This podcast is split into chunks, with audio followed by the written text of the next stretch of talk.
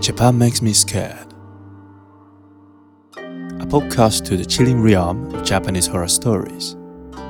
My name is Junpei, and I will invite you to the mysterious world of Kaidan, exploring spine tingling experiences that have haunted Japan.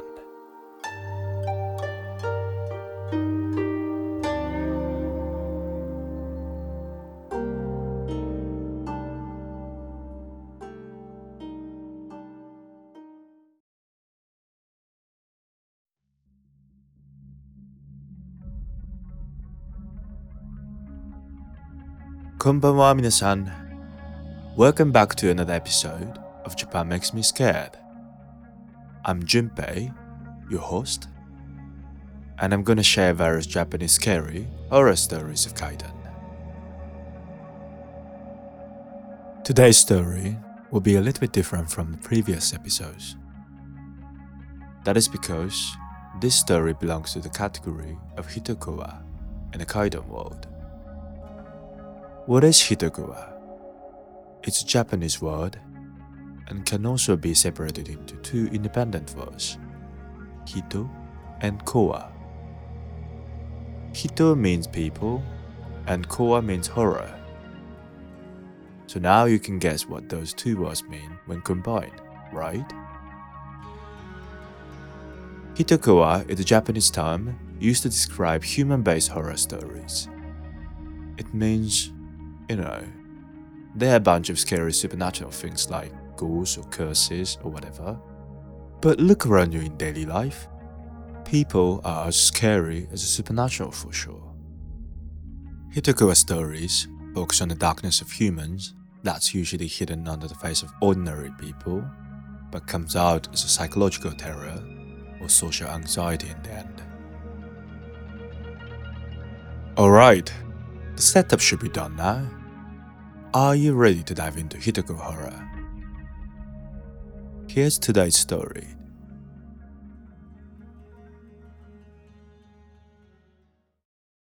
Episode 4 The Thief.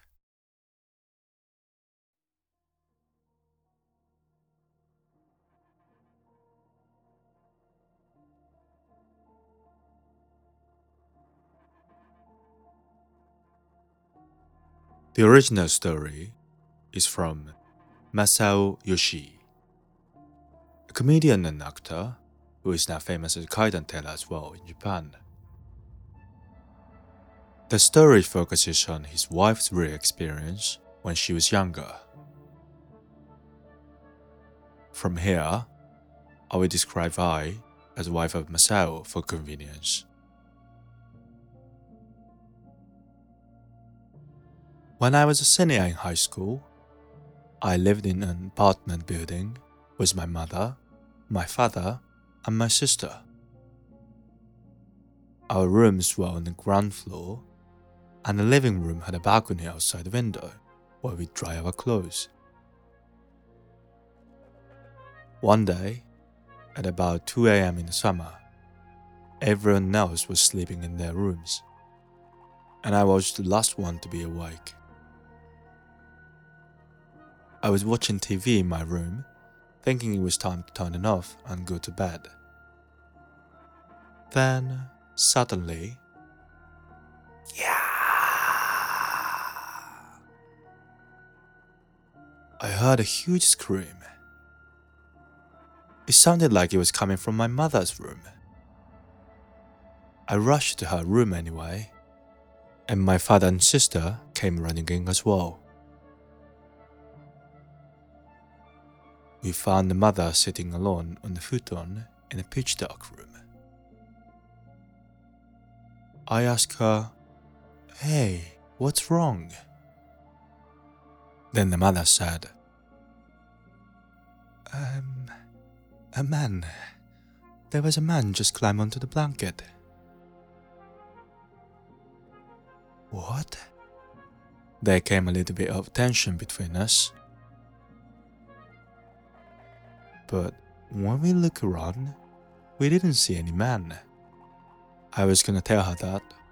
She slowly pointed to the dark behind us. When we turned around, the man, who had been possibly hiding behind the door, came out and ran to the balcony, and jumped over the fence and ran away. It was so sudden and quick that my sister and I were too surprised to move. But shortly after, the father said, Call the police right now. I'm gonna run after him. And he went outside after the man. From here, this is a story that I heard from my father later. He searched around the building, but the man was nowhere to be found. So he decided to wait for the police to come. When he came back to the balcony and tried to climb up, he found a pair of shoes under there. It seemed like the man who ran away had probably taken off his shoes before entering the apartment to avoid leaving any traces. So he thought of collecting them as evidence. Then he saw there was a man standing about 10 meters away, and he was barefoot. So obviously, this guy. So the father chased after him and caught him. The police came afterward, and the man was arrested. The other day, my mother was called to the police station. It was mainly to confirm that the arrested man actually did it, so she would have to see his face. She wasn't completely feeling comfortable going there alone, so I decided to go with her. At the police station, she was asked to look at the man through the magic mirror. The police asked, Is this him? Hmm, actually, I'm not sure. You know, it was late at night when housebreaking happened, and it was pitch dark, so she couldn't see his face clearly. Then the police said, Oh, don't worry, we have other ways too. We have various items confiscated from his man's room. Could you take a look at them then? And they took her to another room. In that room, we found dozens or hundreds of pairs of underwear laid out on a blue sheet. The police said, I'm sorry to ask, but there might be some of your things in here. Could you please have a look through? There was no choice, and in a way, it was better than looking at the face of that man. So she looked through them, but didn't find her underwear in the end. While my mother was telling this to the police, I was also looking through them. Then I noticed some underwear looked familiar. I said, Hey, maybe this is mine? Mine from the third grade. And I was looking elsewhere as well. Then there were other ones of mine again and again. Oh, that's the one from junior high school. And this is the one I thought was missing recently. I started feeling really weird. And think about one possibility. I talked to the officer. Um, can I also see the man's face too? When I look at his face, I immediately recognized him. It turned out to be that the man was my old class teacher in third year of my primary school.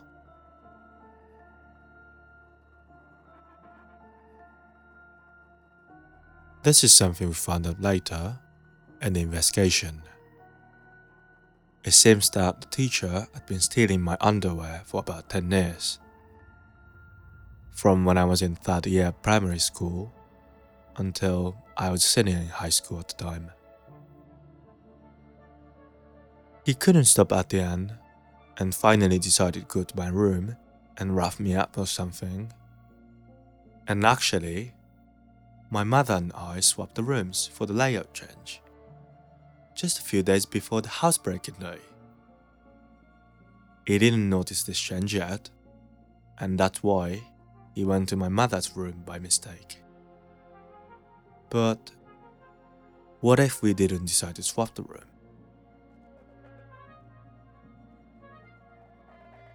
The teacher had probably been in love with me or anything ever since he was in charge of my class.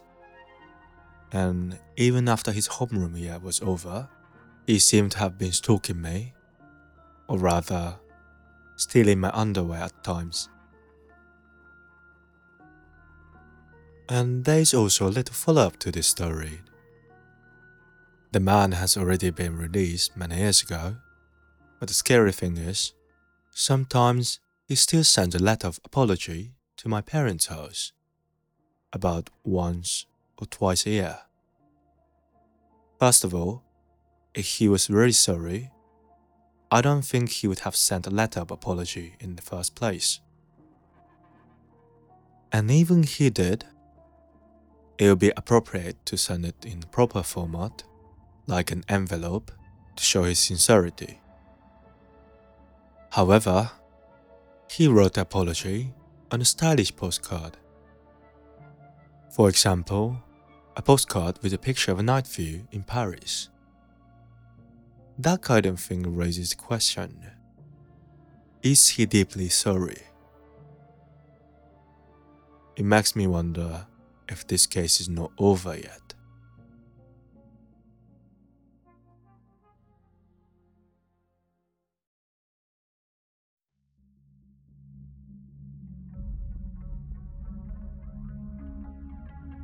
Oh, Shimai. Thank you very much for listening to the story. I know what you want to say. Ew. Yeah, I had the same feeling. It really is a creepy type of Hitokowa story, for sure. The scary part to me is, he decided to break into the room of Masao's wife after all the years of stalking from a distance. It means it was a time for him to cross the line, the last line of human dignity. I wouldn't say she was lucky, but what if she didn't swap the rooms with her mother? I don't even want to imagine what would happen. And also the postcard. He also shows his side as psychopath, doesn't it? Why would he do that? Anyway, I can only hope that no harm will happen to them in the future. By the way, would you also like to analyze the story, make some theories on it, and share them with other Kaidan lovers? I created a Discord channel where anybody can join and share thoughts and theories. I'm gonna leave the link in the description, so please join me and enjoy the interaction if you would. This podcast, Japan Makes Me Scared, is available on almost all popular podcast platforms like Spotify, Apple, Google, or Amazon Music. And also, if you push the follow button on the app of your choice. First of all, for me, it will be a huge support and motivation. And for you, you will not miss notifications for the release of future episodes. So please consider following my podcast as well.